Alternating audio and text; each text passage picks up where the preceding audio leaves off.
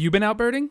Outbirding with Field Guides is the new birding video series you've been hearing about. The latest episodes from Lima, Peru, Arizona, Brazil, Cape May, and the Prairie Potholes include adventure, conversations with fascinating bird people, and field pointers. Remember, even when you're at home, you can always go outbirding with Field Guides. Join the fun at outbirding.com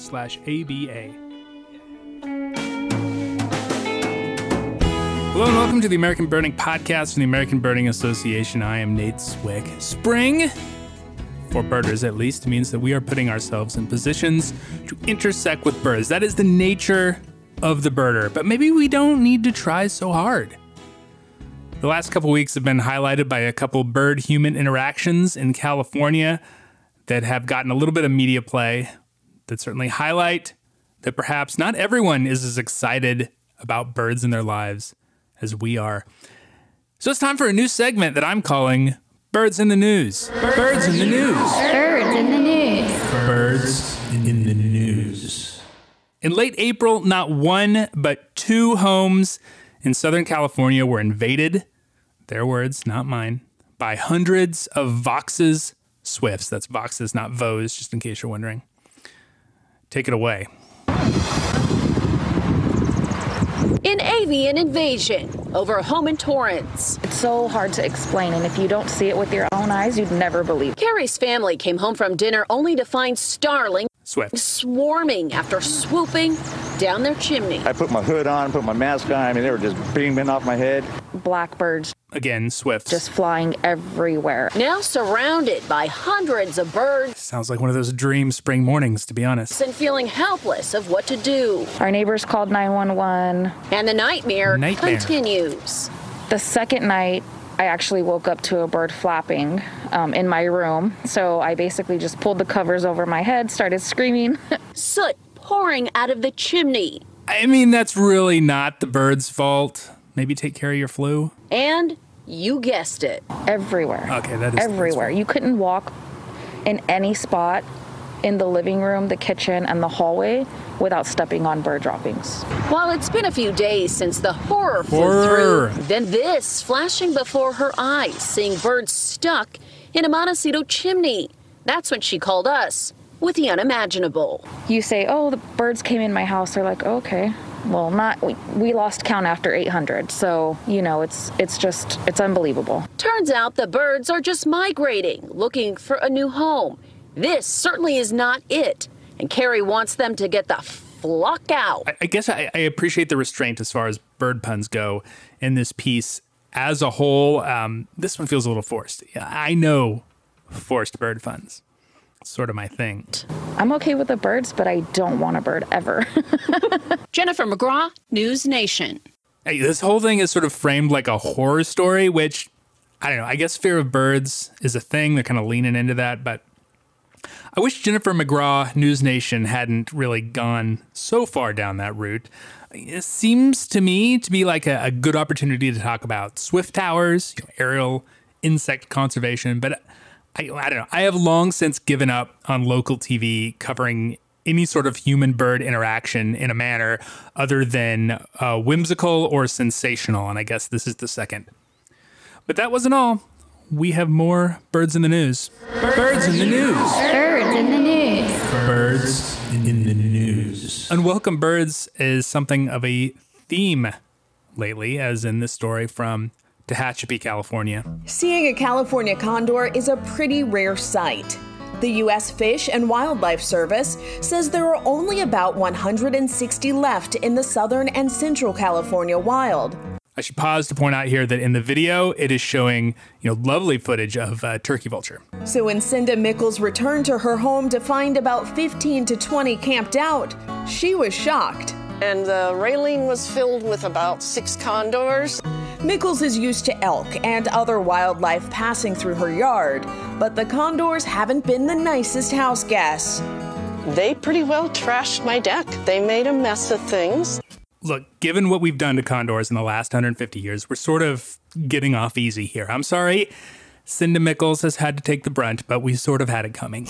The condors, which are part of the vulture family, took over everywhere from the roof to the deck. And because of their protected status, there isn't much Mickles can do. I shooed them away, which I'm allowed to do because they're an endangered species. But how do you get rid of a 25 pound, nine and a half foot wingspan bird? Poaching and lead mostly, but that's taking things to a dark place. I'm sorry. Moving on. In the 1980s, the California condor almost went extinct. The remaining birds were captured and brought to zoo breeding programs to increase the population. They've been reintroduced to the wild, but many are still tagged for tracking. As for Cinda Mickles' uninvited house guests, They leave when they want to. for Inside Edition Digital, I'm TC Newman. Yeah, kudos to Cinda for being pretty good humored about the whole thing. That's far more than we can ask about most people who are suddenly inundated with a dozen messy, federally endangered species. I, I suppose that's what she gets for living in a condominium. See, that's how you do it. You can have that one inside edition. That's a freebie. On the show today, we welcome back birding editor Ted Floyd for another round of bird chat for bird chat's sake. This time we're calling it Random Birds. What happens when you combine two birders, a list of species, and a random number generator? All that after this week's Rare Birds. This is your Rare Bird focus for the first week of May 2021. Two first records to note this week, both, interestingly enough, representing the same species. Limpkin, that bizarre wading bird that splits the difference between rail and crane, has been on the short list of likely Texas Next records for quite a while now, given that they are nesting next door in Louisiana. And this week, one was finally discovered at Brazos Bend State Park, just south of Houston. Searchers for that first bird soon found a second one, so when limpkins come, they come in bunches. There was also some talk about another limpkin reported at a private home in Hot Springs, Arkansas. This would represent a first record for that state as well. And there have already been a number of limpkins seen this spring in that area from Oklahoma, a second there, and Memphis, Tennessee, a state fourth, as best as I can determine. The expansion of this species in recent years has been really wild. They are now regular in Georgia, Alabama, and South Carolina, where in the past they were definitively not. A warming climate could be playing a role, but the more likely recent cause is the expansion of large non native apple snails in Florida, which has contributed to population explosions in species that eat them, not only limpkin, but also snailkite, which is seeing more modest population growth in recent years and showing up in Georgia and South Carolina. In any case, birders in states like Missouri, Kentucky, and West Virginia should be checking those sloughs, the back ends of reservoirs, looking for their first limpkins. Two, I would bet that they are out there. That's all I got this week, but you can get up to speed on all the rarity news in the ABA area by checking out the ABA's Rare Bird Alert on Fridays at aba.org slash RBA. You can also join our rarity sharing Facebook group, ABA Rare Bird Alert, or follow us on Twitter at ABA Bird Alert.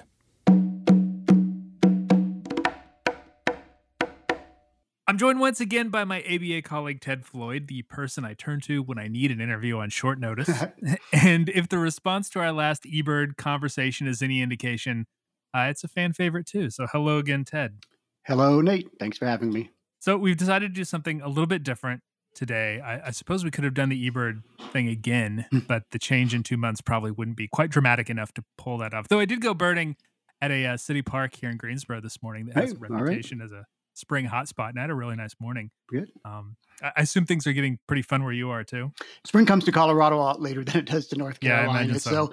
I got my first of year yellow warbler just yesterday, for example. Mm-hmm. So did and- I, but Oh, um, they've been around. I just haven't run across Yeah, but yeah, we're still kind of in the uh, like orange crowned, Oh, right. yellow rumped, and you know just beginning to get the first yellows and common yellow throats right now. So Yeah. it's it's still a Yeah. bit early for us. Yeah. Yeah, I had I had double digits in warblers today, a- and including yellow rump. So there's a few Mm. myrtle warblers still hanging around here, but uh, they, I mean, you know, even three or four days ago, I had double digits. Today, I had like four. So Mm. they're they're they're clearing out for sure. Um, so I'll explain what we're doing here today. We're we're essentially talking about random birds. In fact, that's the name of the title, Random Birds. And uh, what I have done is I have compared the lists of Colorado and North Carolina, where Ted and I live respectively, and I have pulled out all the species on those lists that are the same, all the common species between Colorado and North Carolina. Um, Ted, do you have any idea how many species there might be? That's it. Yeah. Put, put me on the spot right away there. This reminds yeah, let's me do of it. our, Let's uh, go for it. It Yeah. reminds me of our uh, episode in Harlingen a few years back. But yeah, I, I don't know. I, I'm guessing it's a, it's a high number. It's it's it's got to be into the hundreds. Um, I'll just throw out a number for you: two hundred and ninety nine. Yeah, it's actually more than that. Okay. It's um, it's, it's- funny. I was going to say 250, and I was thinking it's going to be more than that, but I already said the number two, so that's why. So, so, so I, I'm gonna. Yeah, I, I- was thinking. I was, I was thinking it's like probably well up into 300s or maybe. Yeah, so Colorado has just over 500 birds on its state list. North Carolina has just under 500, so we're pretty close. Um, but we share 385 yeah, that- of that- those species. Right. And of course, a lot of those shared birds are uh, very rare in one state or the other. Correct. There's a lot of that. Yeah, Yeah. but there, you know, North Carolina does very well with tube noses, and uh, you know, Colorado doesn't do nearly as well with tube noses. And uh, but you do have us beat on corvids and, and chickens. for the most I should note that Wyoming, strangely enough, does better with uh, tube noses than Colorado does. Uh, Oh yeah, doesn't doesn't Wyoming have like streaked shearwater? Street shearwater, that's Yeah. right. and one of the one of the weird frigate birds. it's um a lesser frigate bird. Mhm. lesser. That's the one. Yeah. Cool. So, um, what I've done is I've taken all those 385 birds, I've assigned them a number uh, on an Excel spreadsheet, and uh, we're just going to use a random number generator to pick a number between one and 385 that'll assign to a bird, and we'll talk about that bird until we uh, until we run out of time. I think that we'll be able to fill some fill some air with that. Does that sound good to you? It sounds as, as good as it gets. I guess I'm Yeah. ready. All right. So, um, let let's get started. I'm gonna I'm gonna hit the the Google random number generator. All right.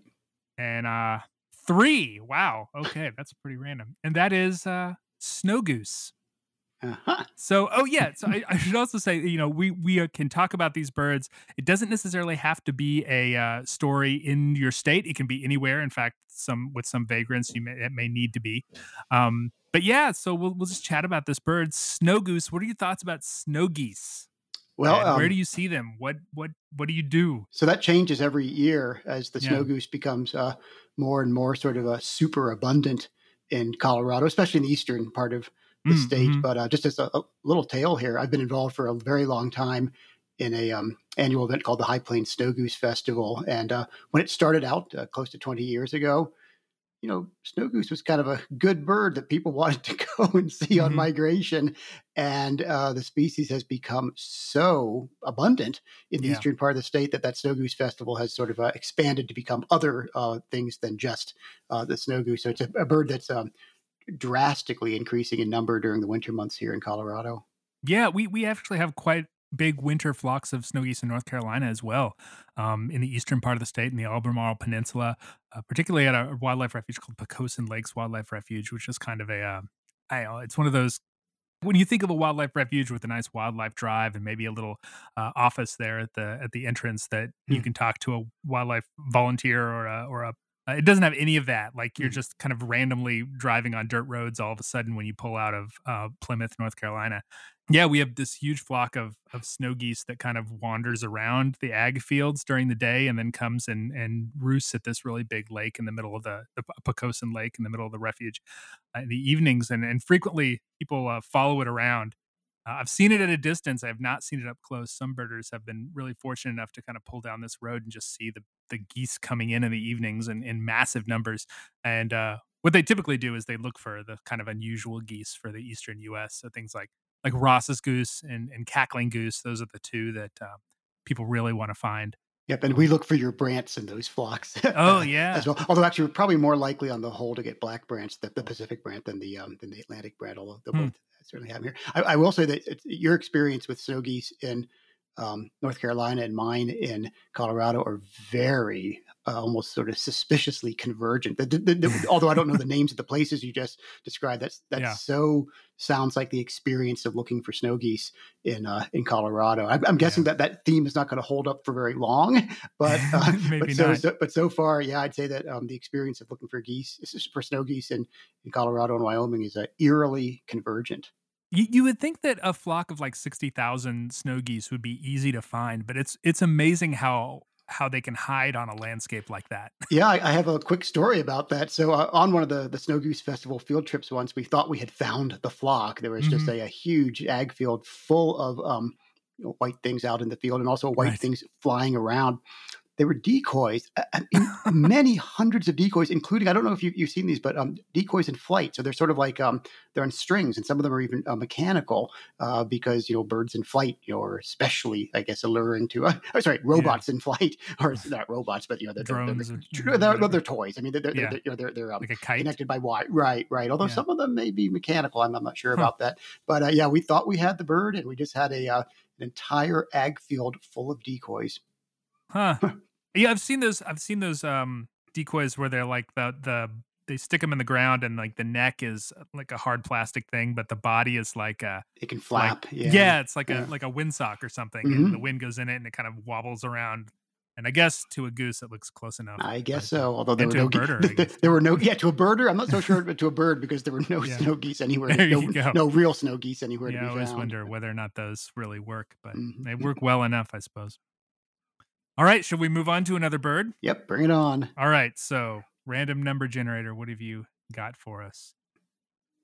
321. Oh, so we're near the end of the checklist. Now. Yeah, so these are in taxonomic order, so you can Yep. kind of Mhm. scrolling down. That is uh, bobolink. oh, well. It's a good time of year to talk about bobolinks. Yeah, so uh, bobolinks are sort of near the limit of their convoluted, complicated uh, breeding range in, in Colorado, although they do sneak um, far to our west as you go farther north of Colorado.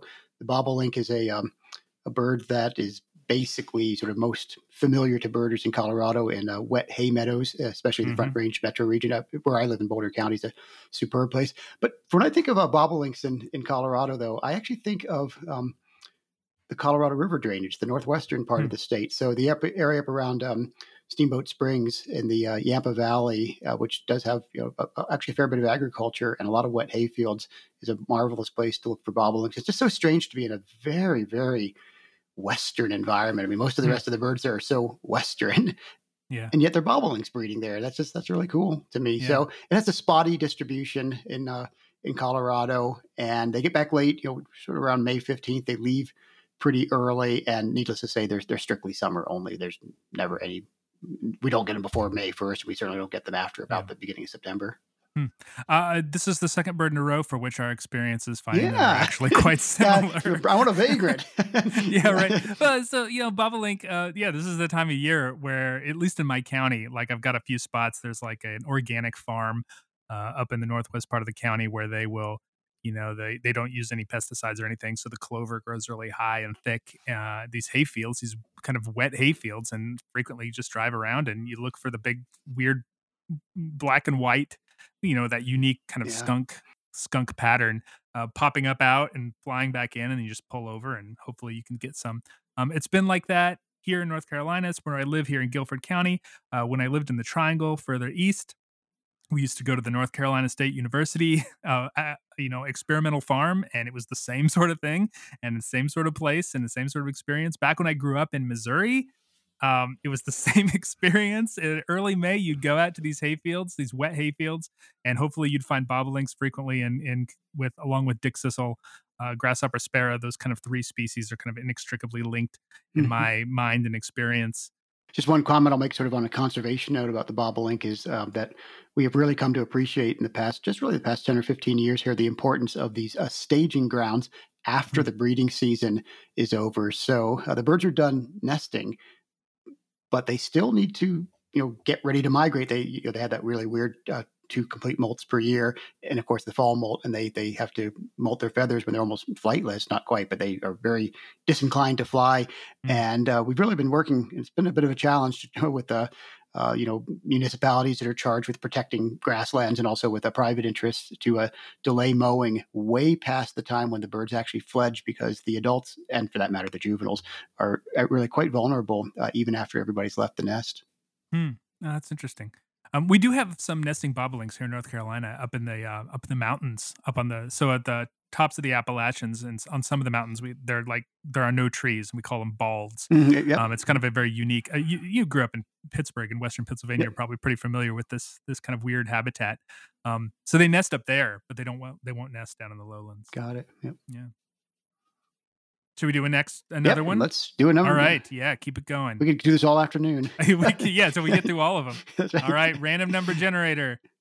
Uh, it went to three again. We're gonna Wow, Well, 98. Boy, now that, that's a probability uh, I know, question right? right? there. Yeah, what's the odds of coming right back to the second with the second uh, random number? Wow. Yeah. So 98 is our number. Oh, okay. Yeah, good. So, and uh, the species is red knot. Oh, okay. So now we've got a, a- probably a difference between. yeah, I imagine our because, experiences are a little different. Uh, the red knot is um, probably not even annual in, in, in Colorado. Um, but it's not accidental, but let, us call it casual. I've never seen it in, in, in Colorado. Hmm. It's a um, it's a great bird. If somebody finds a red knot, a lot of people are going to be out looking for it.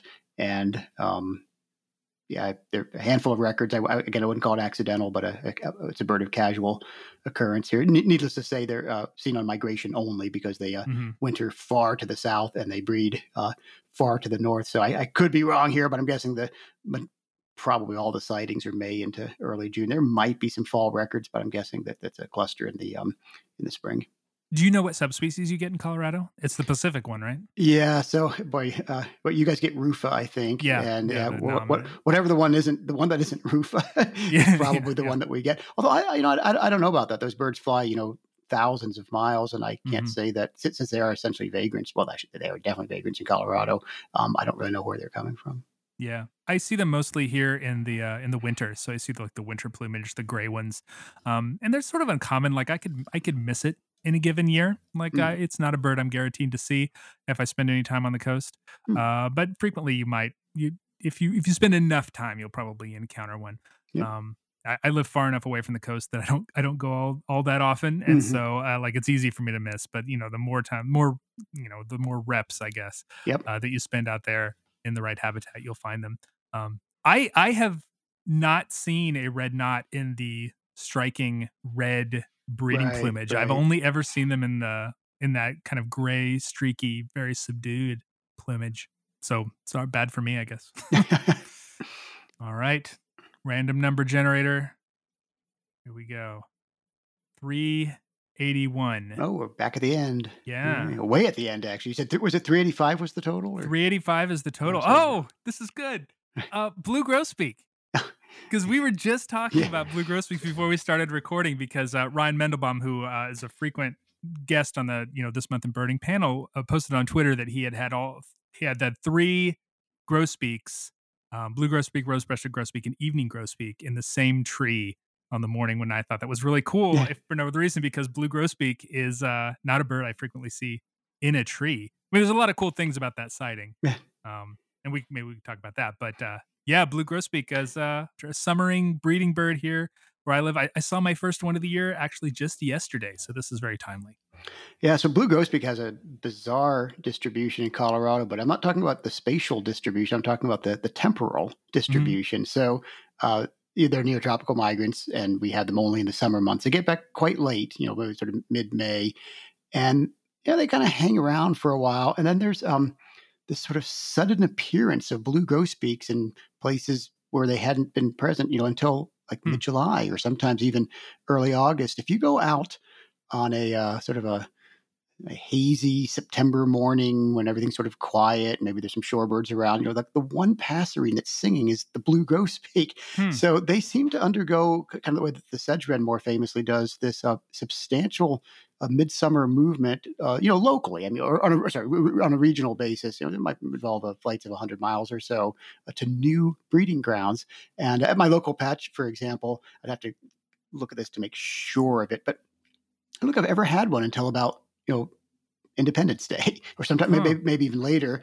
And then they're singing, and we see young birds, you know, quite late into the season. So there's a lot of moving around uh, during the summer months. Uh, you know, on a statewide basis, if you looked at the temporal distribution, you would just say, oh, well, they're here from May into September. But if you kind of get down to a county by county basis, there's intriguing uh, movement uh, throughout the uh, the season. Another thing I'll just comment on with the blue grosbeak because I think this is a difference between west and east is that uh, it's really a uh, riparian species Hmm. out here. You can see them in old fields, but by and large, they're uh, really associated with um, streams.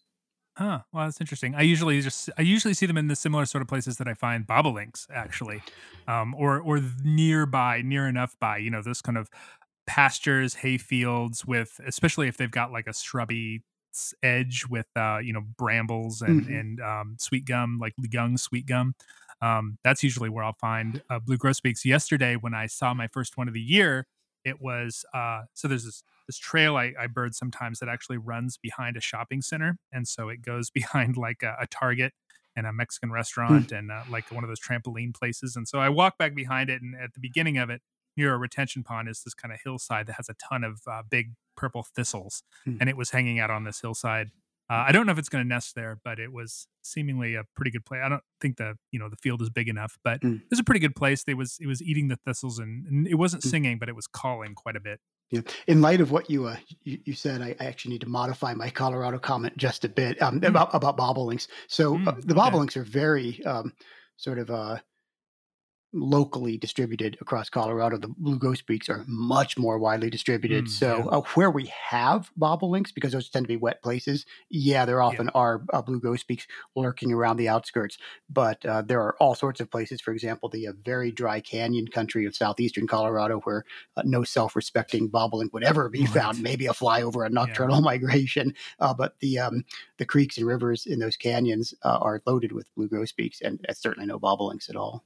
Yeah, I see blue grosbeaks on my breeding bird surveys that I run uh, in the area as well, which tend to uh, go through the same sort of habitat, which is, you know, that's kind of fields, overgrown pasture type of places, and um, yeah, you know, that's that's blue grosbeaks. That's where they are, and I expect to expect to hear that kind of rambly, warbly song uh, whenever I pull over in those places.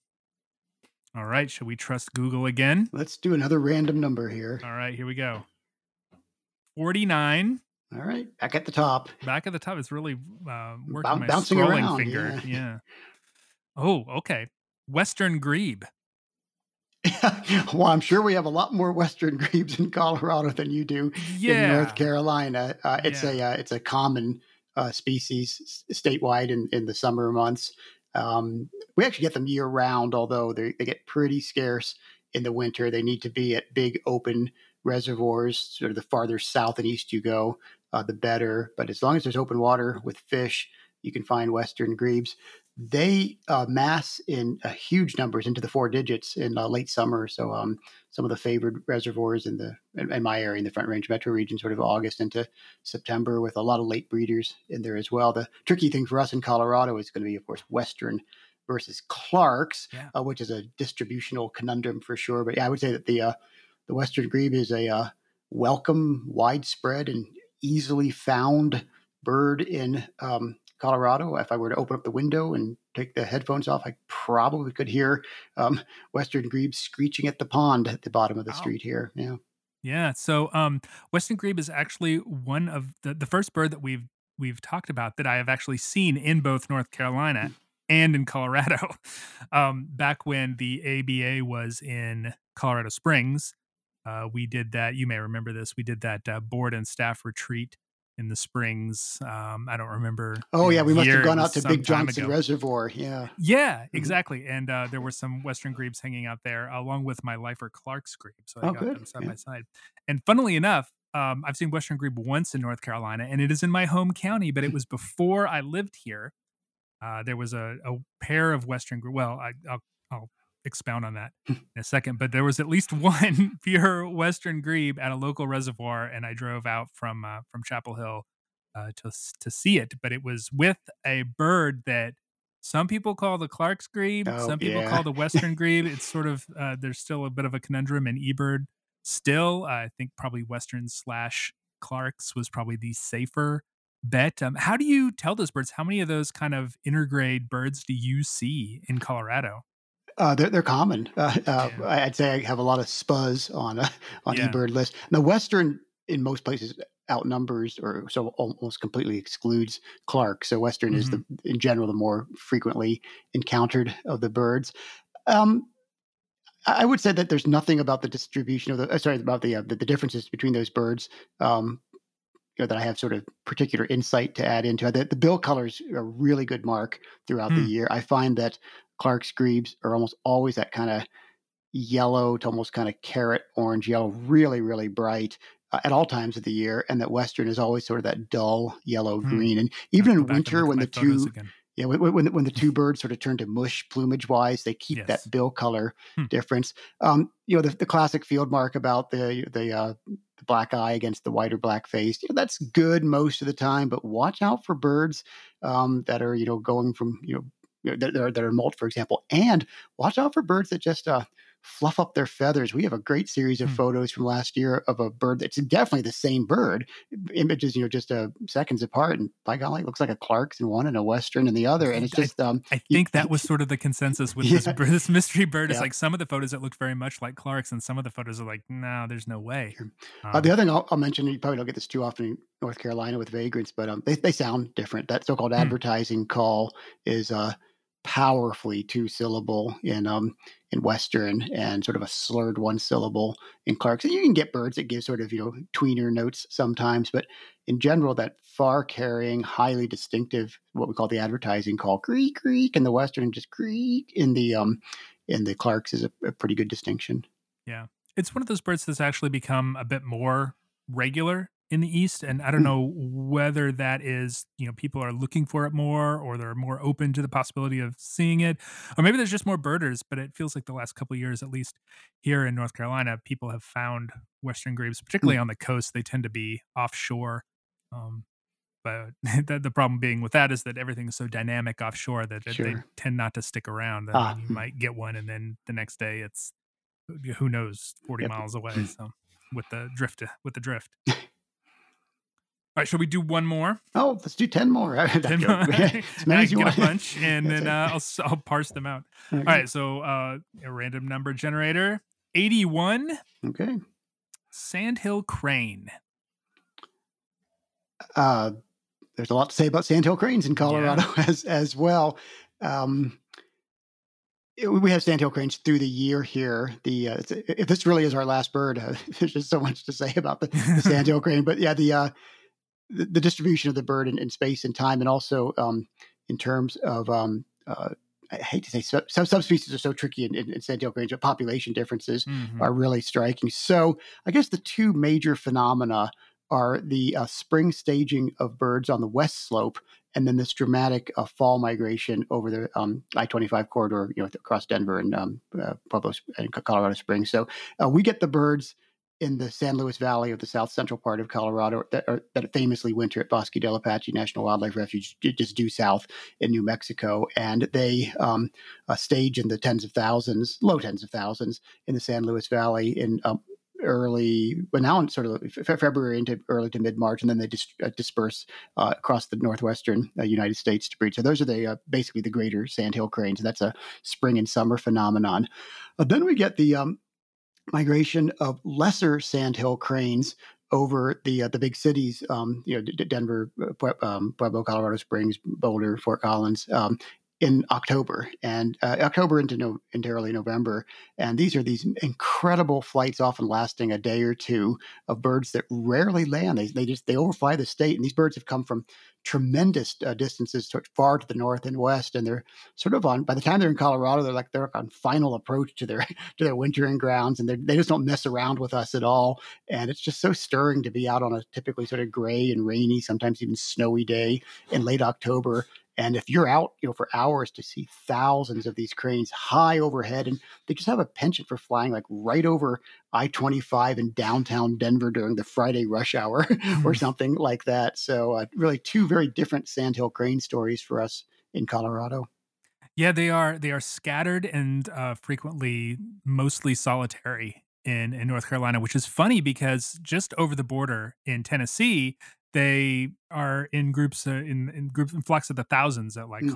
Hiwassee National Wildlife Refuge, but they don't they don't come over here. Um, I've I've seen them here and there on the coastal plain in the winter. I have them a pair of them hung out on the uh, mud flats of a local reservoir in my home county a Hmm. few years ago, so I got to see uh, those birds uh, seemingly very out of place. Uh, there was one that I recall a couple years ago in North Carolina that um, spent the winter in the vicinity of a uh, Bojangles parking lot. Not familiar with Bojangles? It's a uh, a chicken fried chicken place, Yep. and uh, yeah, basically acting like a giant house sparrow, um, picking up.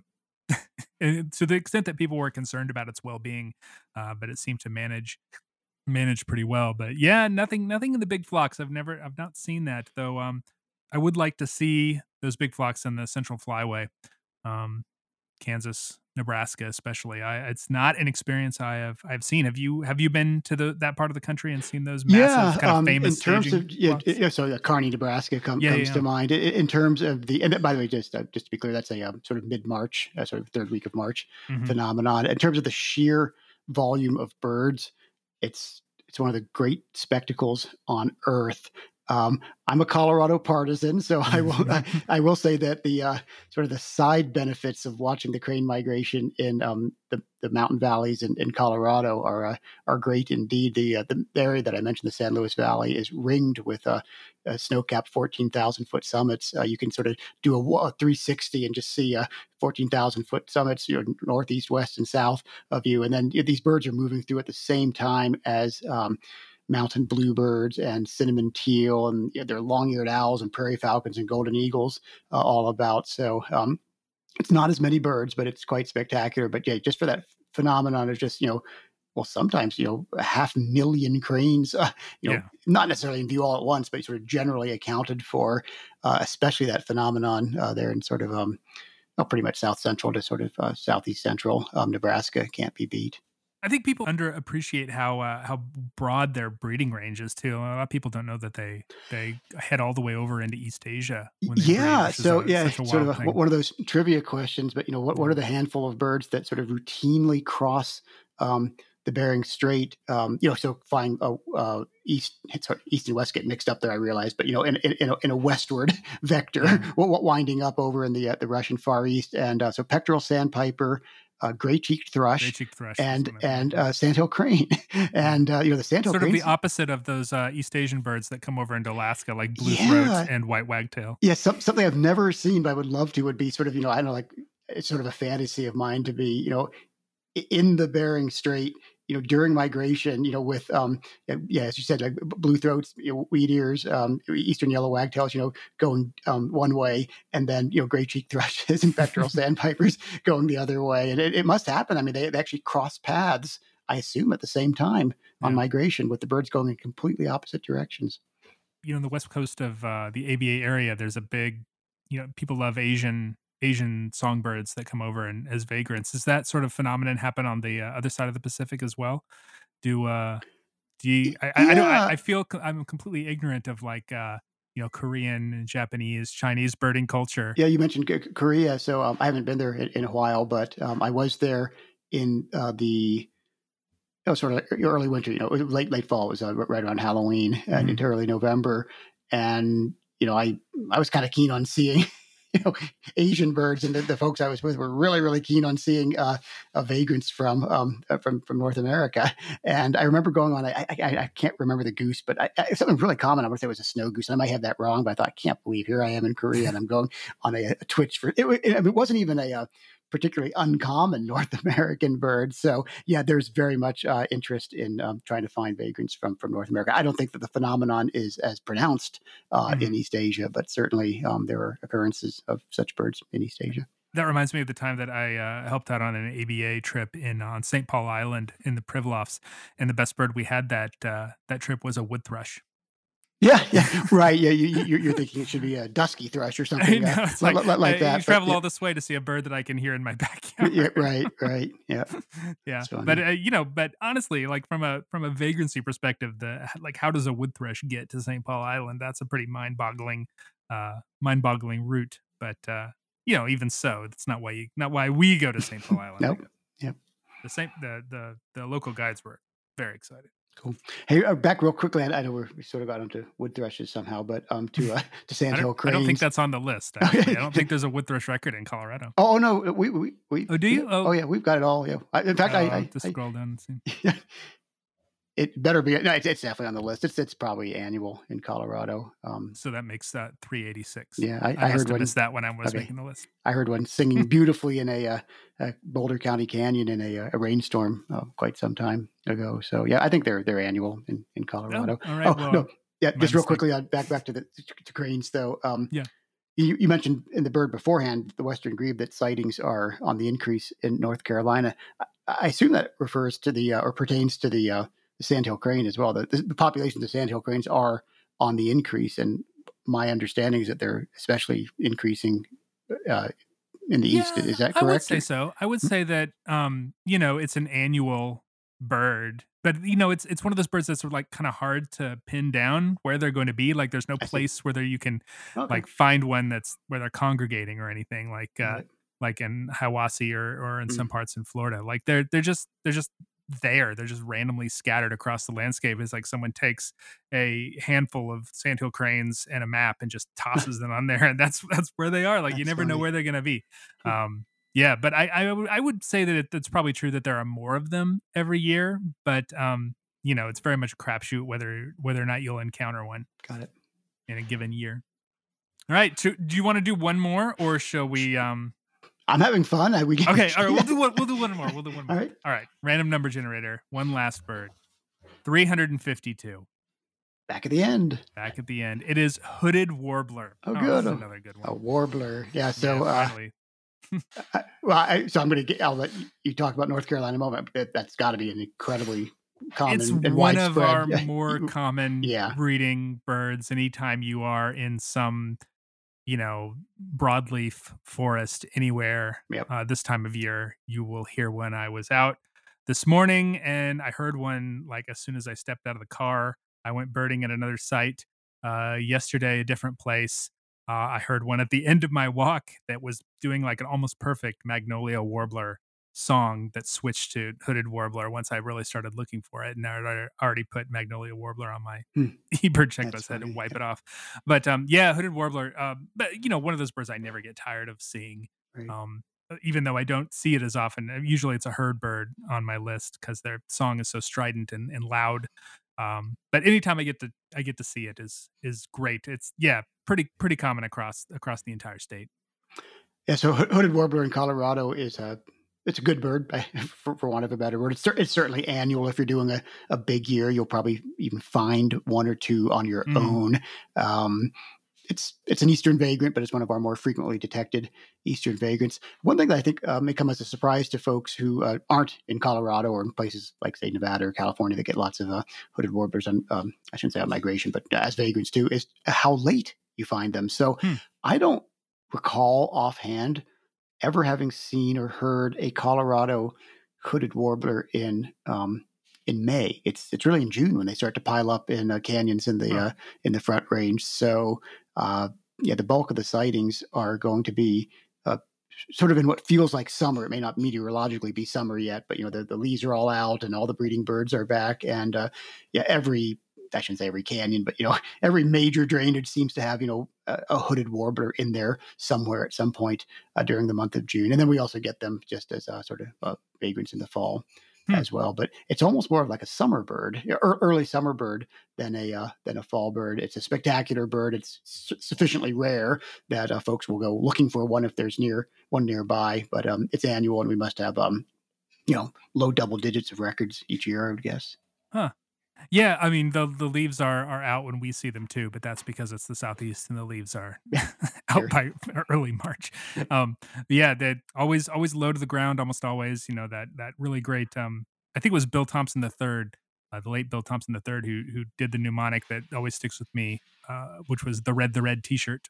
Oh, that'll work. But they uh they're they're one of those whistly warblers uh sometimes that can mix things up and always kind of cause me trouble um magnolia warbler american redstart uh hooded warbler chestnut sided always kind of in that in that same sort of tonal quality to me i don't know if you can pick out any parse any difference with those birds but i i, I frequently have trouble with them to, to, to me, uh, the the real kind of uh, sound alikes are hooded and uh, and magnolia.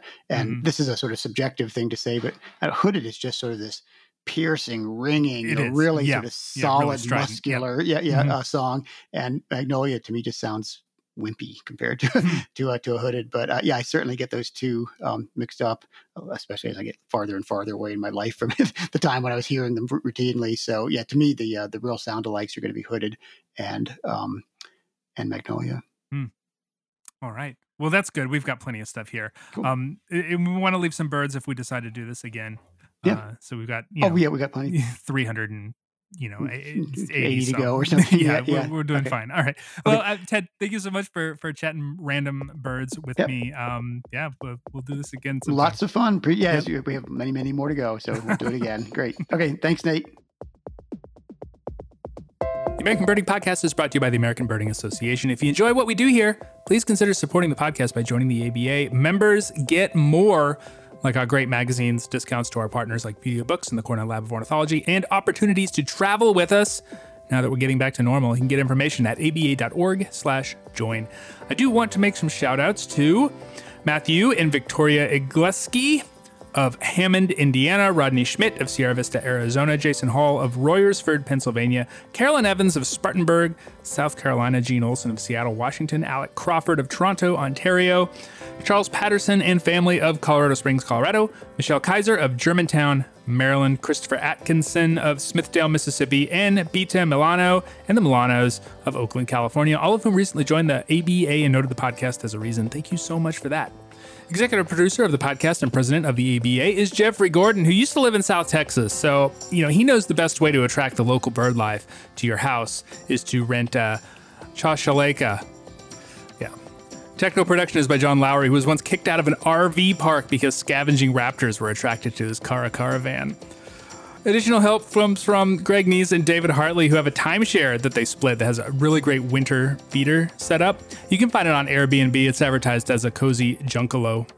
You can find us online at aba.org and on various social medias as American Birding Association or ABA. I used to live in a little home by a lake. It would attract uh, a lot of ducks and other water birds, but I was able to flip it and upgrade to a manor house surrounded by scrubby second growth forest and overgrown fields. So I, I went from a cottage to a chateau. Questions, comments, and corrections can come to podcast at. I'm Nate Swick. Thanks for listening. Stay healthy, get vaccinated. See you next week.